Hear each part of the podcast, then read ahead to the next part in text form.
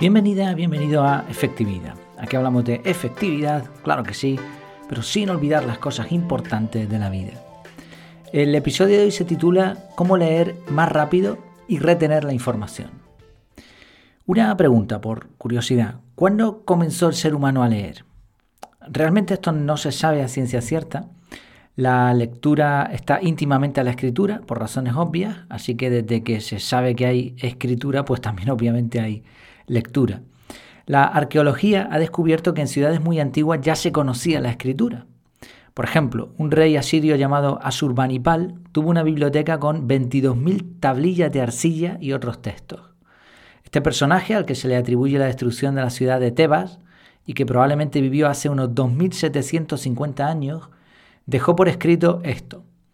Soy capaz de descifrar palabra por palabra las inscripciones en piedra de antes del diluvio. Otros escritos hacen referencias a escrituras todavía más antiguas, de hace 3.700 años. De hecho, lo que se sabe ahora mismo es que el alfabeto más antiguo es el llamado protosinaítico, datado con una antigüedad de unos 3.800 años. Todavía más antiguos son los jeroglíficos egipcios, que se cree que los más viejos están en la ciudad de El Cap, que datan alrededor de hace 5.300 años. Aunque no es probable que el ser humano dependiera en sus inicios de la escritura para comunicarse, porque no era esencial y además la población era menor, sí parece lógico pensar que antes de construirse las primeras ciudades, se forjaran herramientas o se elaboraran instrumentos musicales, ya hubiera algún tipo de escritura sencilla. Como dijo Voltaire, la escritura es la pintura de la voz. Así que, evidentemente, si hay voz, también era cuestión de tiempo que hubiese escritura. La escritura ha avanzado mucho, pasamos de dibujos en piedra a papiros, pergaminos, códices, páginas impresas y más recientemente dispositivos electrónicos o hasta audiolibros. Sin embargo, el proceso de lectura no ha variado demasiado.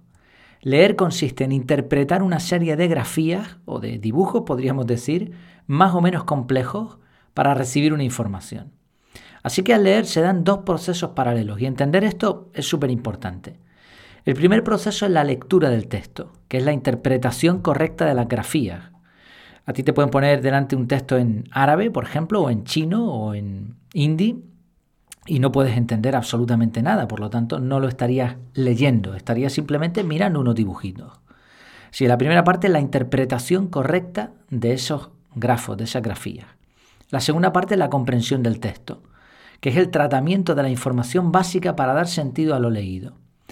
Es relativamente fácil aprender un vocabulario extranjero como el chino o el, bueno, el chino, el pinyin en todo caso, el árabe u otros, ¿no? Así podríamos, incluso en idiomas como el árabe que se leen o el pinyin que se leen tal y como se escriben, es relativamente sencillo leer un texto, pero no lo estaríamos comprendiendo porque no conocemos el idioma. Por eso es importante señalar la diferencia entre estos dos pasos. Lectura, interpretación correcta y comprensión. Porque a diferencia de una escena real en la que podemos observar colores, imágenes en movimiento, textos y un montón de detalles más poco interpretables, en un texto escrito tenemos solo una información básica, que después el cerebro se va a encargar de transformar en una escena completa. Por eso cuando leemos un libro, utilizamos la imaginación para dibujar en nuestras cabezas, en nuestras mentes, escenas. Eh, lo que el escritor interpreta lo pasa a texto y cuando nosotros leemos el texto interpretamos otra cosa más o menos parecida a lo que el escritor originalmente quería transmitir. Recordemos que nuestro cerebro trabaja en modo visual principalmente. Además añade otra información mediante receptores como la vista, el olfato, el tacto, y con todos estos datos se genera una escena completa. La escritura trata de describir de forma muy limitada este tipo de escenas. La gran ventaja es que permite plasmar ideas de forma perdurable. Ahora, ¿por qué hay que equilibrar velocidad con comprensión? Como hemos visto, hay dos partes. Está la lectura en sí, la interpretación de los textos y la comprensión. E incluso podríamos hablar de una tercera fase que sería eh, la fijación de los contenidos, el, recuerdo, que se queden ahí eh, de forma definitiva. Por eso no se puede aumentar ilimitadamente la velocidad de lectura sin sacrificar la comprensión. Cuanto más rápido leas, menos comprensión vas a tener, porque recordemos que son dos procesos distintos. Y esto explica también por qué, después de miles de años leyendo y a pesar de los avances en el soporte del texto, la velocidad y la comprensión no hayan aumentado demasiado. Es posible incluso, según muchos expertos, que hasta hayamos perdido facultades. El problema para leer de forma efectiva es precisamente saber equilibrar estas dos partes, la lectura rápida y la lectura comprensiva. En muchos cursos se, centra únicamente en la parte del proceso de la velocidad, son los llamados cursos de lectura rápida. También hay otros cursos, muchos menos, porque llaman menos la atención, de comprensión lectora. Y probablemente nos, nos acordaremos que en el colegio nos enseñaban esto de comprensión lectora. Tanto una visión como la otra se perjudican cuando las separamos. Si lees más rápido, probablemente perderás comprensión. Si ganas comprensión lectora, probablemente leerás más lento.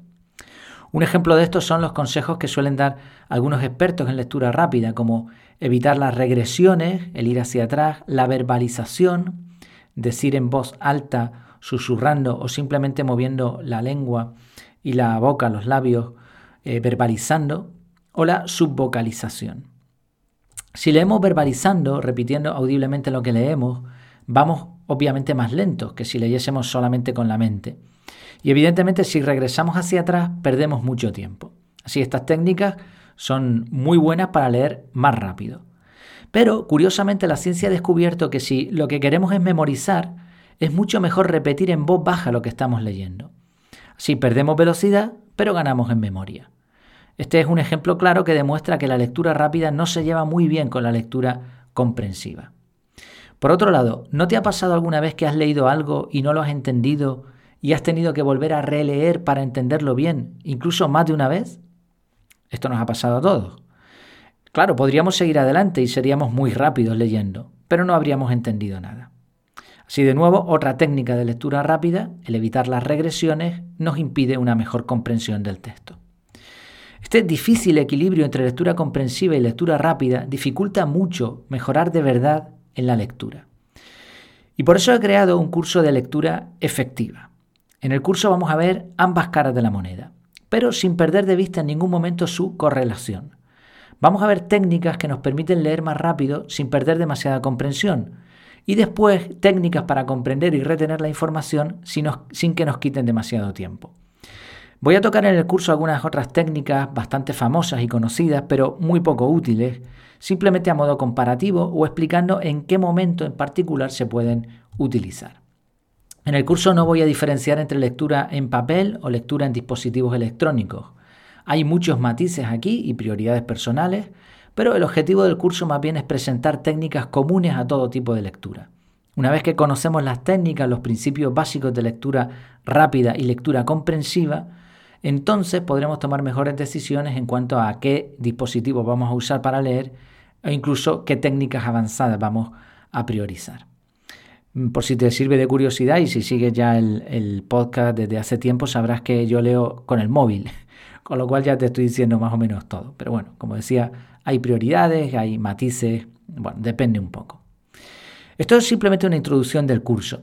Me gustaría explicarte un poco el curso por dentro, aunque grabaré un vídeo también, pero aunque sea en audio te puedo explicar más o menos en qué consiste el curso. Este es uno de los cursos flash de la academia ya tengo un curso sobre gestión del correo electrónico, también tenemos el curso del método CAR, que es un curso bastante más extenso, eh, pero estos son cursos que van a tiro hecho. Me he esforzado por extractarlos al máximo, porque la información sea de alta calidad y que solo se comunique en el curso lo que realmente se necesita para lograr un objetivo. En este caso, lectura efectiva, una mezcla entre lectura rápida y comprensiva.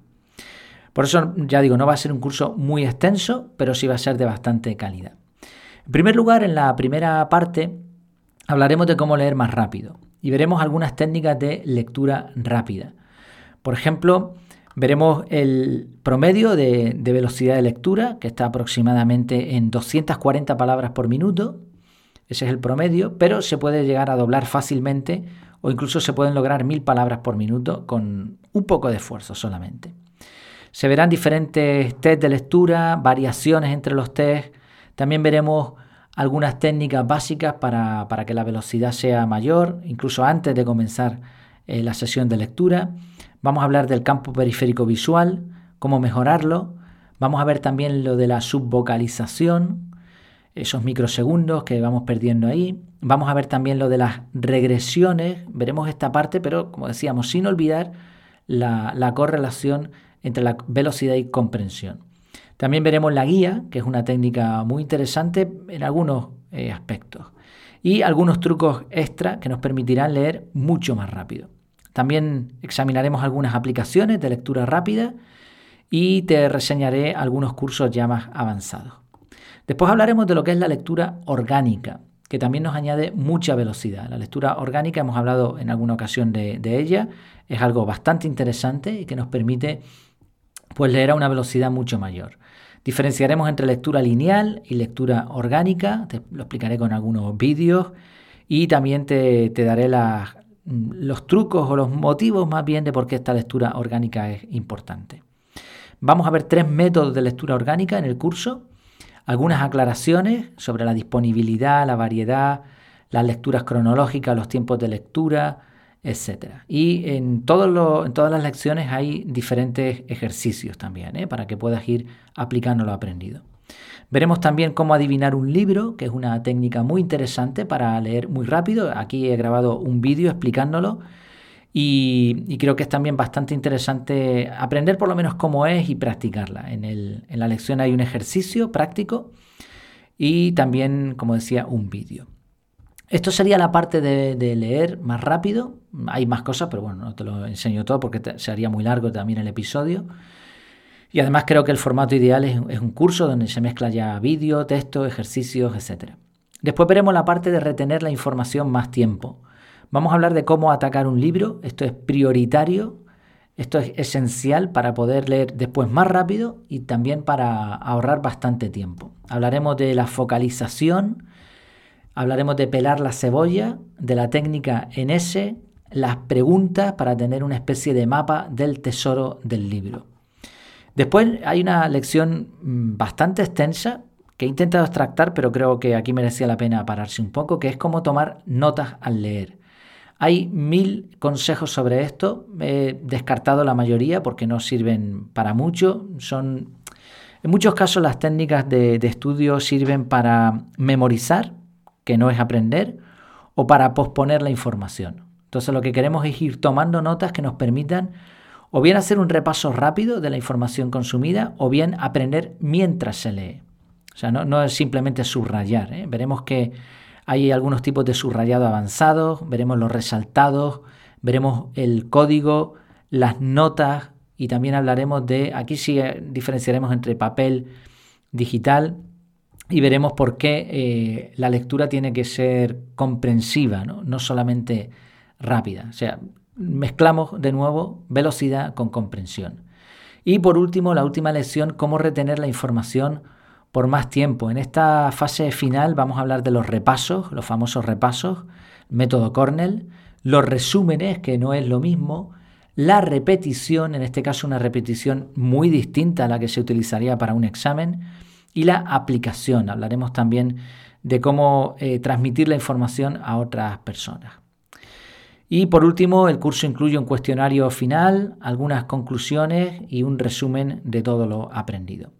En el curso podrás contactar con el profesor y bueno, como decía, creo que es un curso no demasiado largo, más bien corto, que está orientado a resultados y que puede ser muy interesante si quieres leer más rápido y además que esa información se te quede fijada, quizá no para siempre, bueno, sí, quizá para siempre, o por lo menos que se te quede lo esencial y que tengas una aplicación práctica de los contenidos que lees. También, por cierto, el curso está orientado no a lectura por placer, esto se explica al principio, sino una lectura pues, eh, del tipo que nos gusta a las personas que, consumimos contenidos de desarrollo personal. Lo que queremos no es que nos cuenten una historia, sino que nos den argumentos, que nos den técnicas, que nos den aplicaciones prácticas para que nuestra vida mejore. Este curso lo puedes adquirir por separado, pero también vas a poder adquirir este curso dentro de la academia. Creo que estar dentro de la academia tiene muchísimas ventajas porque vas a tener el grupo privado, vas a tener un podcast diario, vas a tener también eh, retos de lectura, eh, retos de mensuales de comunidad.